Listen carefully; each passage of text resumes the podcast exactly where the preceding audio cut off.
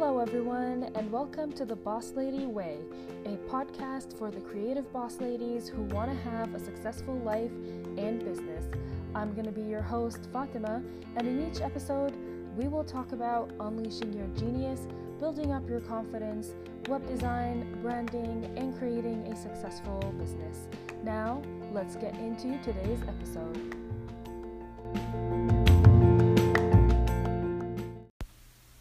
In today's episode, I'm going to talk about the six things you need to start an online business. If you want to start an online business, you might think to yourself, okay, I have the idea, but what do I need to do to actually start my online business? Well, I've been there myself, and I can tell you that you need six things. First of all, you need a computer an internet connection, and a place to work. You probably already have a computer, so make sure that you have a steady and reliable internet connection because all of your work will be online. You should also fix yourself some space at home, put a desk and a chair, and make yourself comfy. Let it be a calm and quiet place where you can concentrate. And don't forget to decorate your workspace with the items that you might need and anything else that'll make you feel happy and relaxed when you look at it. I, for example, keep a cup of coffee on my side and my little pony dolls that I really love. Second, you need a domain name and a hosting to put your website on. There are several websites that offer domain names and website hosting.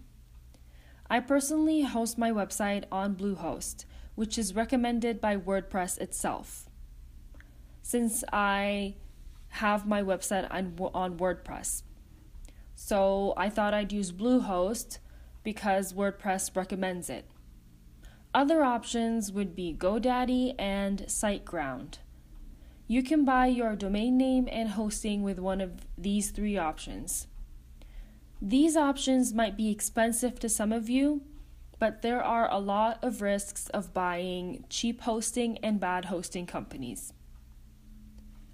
Number three is you need social media accounts for your business and basic knowledge of social media interaction. Everybody is on the internet these days. Everybody has their own social media accounts and are out there socializing and looking for opportunities. So, you should take your business out there as well and provide the services that you have that other people are looking for. Promote your work through your business's social media accounts and form a social following. This is a free kind of promotion for you and it'll bring you great benefits if you learn how to use it right. If you're not familiar with how to do that and you'd like to be efficient when it comes to social media, you can always teach yourself by going through the many online resources targeting this very issue, and everything will be easy for you then. Number four is that you need the right tools. These are the tools that will facilitate your work and make it more efficient. I use a lot of tools and they help me a lot. Some of them are MailChimp, which I use to send newsletters to keep my readers posted with my latest news, Canva, which helps me make quick, beautiful graphics, Google Apps, which help me organize my thoughts and ideas, Toggl, which is an easy to use time tracking application that helps you track the time you're working on a certain project, and Buffer, which is a social media post automator that allows you to schedule posts to be published on Facebook or Twitter so that you can save time and do other stuff. These are just a few of the tools that you might need, but if you go to growthsupply.com forward slash free, you can see over 400 awesome free tools to build your business. Number five is a support community and some connections. This personally helped me big time. Being in a support group and having connections with people will enable you to reach to more and more people. The word of mouth of these people will get you to even more people. So this is a must if you wanna if you want others to know about your business and start noticing your work. So find suitable communities for you and don't be afraid to reach out to people because they might become your prospective clients or even bring other prospective clients to you. Don't expect people to just come to you when you're just sitting there posting stuff. You need to interact. And finally, number six is that you need a blog for your business. Although this is optional, but it really helps in spreading the word about what you do. You can even showcase your work to the world and get readers to engage with you.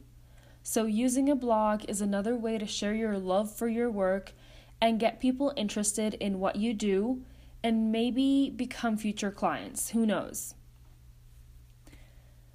So, if you feel like you are a creative and you have potential, and if you feel like your full time job isn't taking you anywhere, and if you feel like that you really want to be your own boss, then launching your own business is the option for you. And launching it online while working at home is the best thing that you can do if you want to have your own freedom. So don't be afraid to take such a step and fulfill, fulfill your dream of doing what you love on your own terms.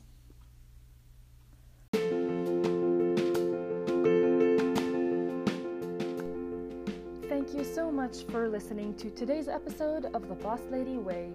I really appreciate you taking the time out of your busy day so that you can join me. If you are liking this podcast, please leave a review and share it on Instagram stories so that other boss ladies can join us. Don't forget to tag me at the Boss Lady Way so that we can connect.